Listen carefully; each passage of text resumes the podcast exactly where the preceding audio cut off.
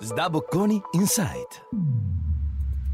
Welcome to the podcast of SDA Bocconi Insight, the content and managerial culture hub of SDA Bocconi School of Management. I am Roya Derakhshan, lecturer at SDA Bocconi, and I am in charge of directing major event management diploma program and the track record of my research is mainly focused on stakeholder management in different contexts. In this podcast, I'll tell you about the different characteristics of what we title as virtual stakeholders and their mobilizations.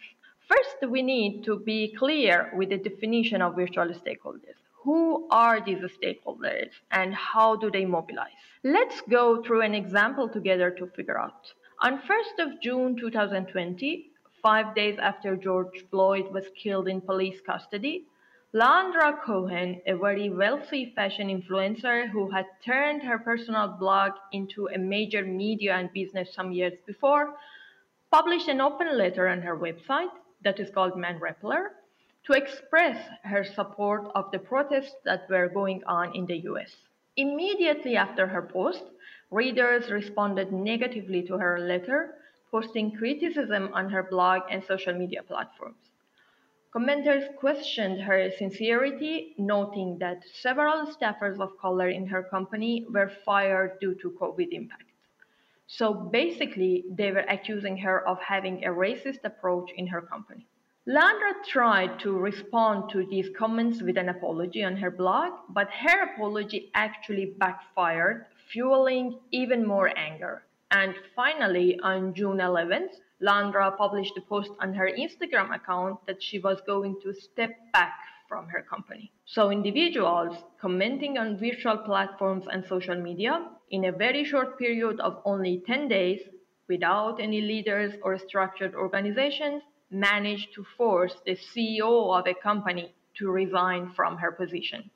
These protesters had no face to face meetings, no specific financial resources, and overall, everything happened entirely in the virtual world.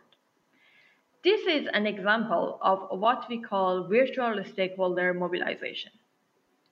But before we proceed further, let's clarify something. Here, we are not talking about mobilizers who use social media beside their organized actions. For instance, protests that are organized by grassroots organizations such as Greenpeace and Body Shop also have social media pages. They use hashtags and people make comments on social media to support the mobilization. But there is a solid brick and mortar organization standing behind all of these actions. We do not put these groups of protests in the same category of virtual stakeholders because even without social media, these movements can still happen. But when we talk about virtual mobilizations, they only happen because social media exists. So social media plays an enabling role in these protests rather than being just an enhancer. Well, after this clarification, now let's explore the characteristics and features of virtual stakeholders, what they can do, and where are the boundaries of their effectiveness. I am sure that you have heard about the doubts and critics on social media protests. They are usually called slacktivism or clickism because various people and groups are quite doubtful about the values and effectiveness of such virtual mobilizations. But we just talked about a successful example of virtual mobilization. So maybe instead of questioning the effectiveness of virtual mobilizations altogether, it would be more beneficial to delineate the boundaries of their effectiveness. To do that, we contrast virtual stakeholders with more traditional mobilizations, such as those organized by Greenpeace or Body Shop, and by highlighting their differences, we can then theorize where and how virtual stakeholders can be effective. The groundings for the actions of traditional and virtual stakeholders are fundamentally different on at least two dimensions the resource requirements and the collective identity. Starting from resource requirement, we know that in traditional mobilization, there are several types of cost imposed to individuals that partake in the action. We need individuals to actually find time and put effort to be physically present in a place at the same time to be able to participate in the protest. It can be psychologically taxing, police or even military forces could be involved, and overall, when we put together the diverse range of costs imposed to traditional mobilizations, we see that it has never been so low and mobilizations have certainly never been free. So for traditional mobilizations, the grievance is not enough to convince stakeholders to bear such high cost of participation. And individuals need to be convinced to pay all these costs for supporting a protest. We need organizing structures, we need leaders, we need gatherings and consultations to heft emotions to outweigh the costs that are associated with the mobilization. In contrast to that, the cost paid by virtually mobilizing stakeholders is considerably lower, or in some cases, it is even entirely free. Almost all of the tactics adopted in virtual mobilizations do not need physical co-presence, and participants can easily join a virtual movement from the comfort of their own home without even ever seeing another participant. And so we see a considerable drop in the cost of mobilization for virtual ones, which also means that we do not need all of those structures and organizations to convince individuals to participate.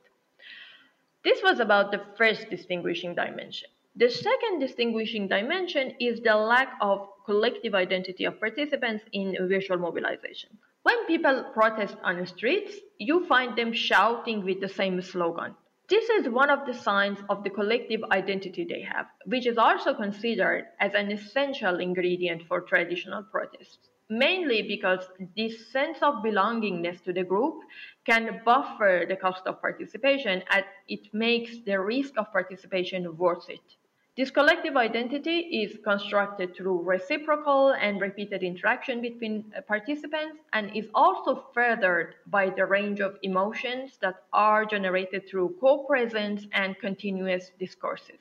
In the mobilizations, people usually do not discuss with each other and there is barely any reciprocity and routine conversations. Now you may think with yourself, no, actually, I have seen people attacking each other on social media about a certain topic or commenting to support each other. Well, that is true, but on social media platforms, opinions are reinforced through confirmation and disconfirmation biases. These are the features of social media that are called echo chamber and trench warfare dynamics in online debates. And so the prevalent impact of individual participation in online debate is reinforcement of their personal opinions rather than group convergence to a shared agreement. So individuals on social media are not really able to construct a collective identity for their mobilization. Now let's build on these two distinguishing dimensions and identify the characteristics and boundaries of effectiveness of virtual stakeholder mobilizations. First, virtual protests emerge very quickly. They do not need organization, they don't need financial resources, they don't need to have leaders to release statements to motivate and convince individuals to participate. So overnight, hundreds of thousands of people can participate. And so virtual protests have a flash-like nature, which means that under similar conditions, in comparison to traditional stakeholders, virtual stakeholders are able to mobilize faster and with much larger turnouts. The second characteristic of virtual stakeholders is about their limited ability to track dynamic issues. When an issue is targeted by protesters, usually the firm or the company, the target of the protest, comes up with a response. And usually this response is not exactly what protesters had asked for. The response from the firm somehow reframes the issue, and so the issue gets a dynamic nature. It changes. In such cases, the protesters need to respond to this reframing. Usually, the organizers and the leaders decide about the response, or the collective identity of protesters supports an organic and very natural change in the slogans and also in the adaptation of new tactics according to this new framing. These back and forth responses to a changing issue continues repeatedly until the protest and the company arrive to an agreement. In virtual mobilizations, with the lack of leaders and organizations and also in the absence of collective identity, it is really unlikely that all of the divergent personal frames of individuals move in the same way and in alignment with the change of the issue. And so, in comparison to traditional mobilizations, virtual stakeholders are less capable of redirecting their mobilization as a result of interaction with the dynamic issues. The third characteristic of virtual stakeholders is about their limited ability to tackle complex issues. Traditional stakeholder mobilizations tend to influence their targeted issues applying two sets of tactics. On the one hand, individuals participate in extra institutional actions, so they protest on the streets or engage in sit ins. And on the other hand, through a top down approach, the organizers, the elites, the leaders, they engage in insider activities such as negotiations, lobbying, and litigation. This vast range of tactics is not accessible to virtual stakeholders because they're essentially limited to what can be done on social media platforms. They do not have leaders and organizers to go lobby with diplomats and senators or meet board of directors or CEOs. And also, they do not have financial resources to recruit advocates for their claims. So, when it comes to complex issues, for instance, those that ask for a change in the law, virtual stakeholders cannot do more than just making a fuss to raise awareness about the issue. They actually can force Leandra Cohen to resign from her position, but are not capable of doing much about complex issues such as climate change. The last point is about the longevity of virtual mobilizations. Usually, after a traditional protest is over, there are some leftover resources that should be managed. Also, there is an organization, usually with a physical space. This organization and physical space works as a hub to welcome the most committed and loyal members of the protest. And also, there is a collective identity that was constructed during the mobilization, and this works as a glue to keep individuals together. In virtual mobilizations, we have none of these, and so right after the protest is over, after individuals express their opinion about an issue, they just disappear. And so, usually, it is very unlikely that the same people collect again to protest for another time. So, we can conclude that in comparison to traditional mobilizations, virtual stakeholders experience much shorter longevity. So, as we just saw, there are two different logics underpinning the traditional and virtual mobilizations. In traditional mobilizations, we have a coordinated group of individuals with one unique collective identity that moves collectively with the help of leaders, elites, or organizers and uses ample amount of resources and a vast set of tactics to mobilize against an issue. On the other hand, we have some scattered individuals.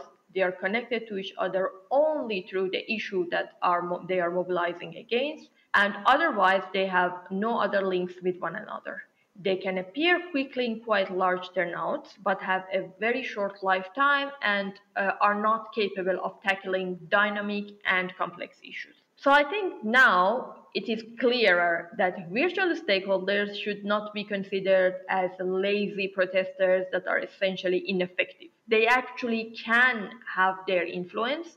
Well, it is different from what traditional protesters can do, but they're capable of imposing considerable influences on the companies, especially for simple and static issues. They can raise awareness, and overall, for sure, they must not be totally ignored.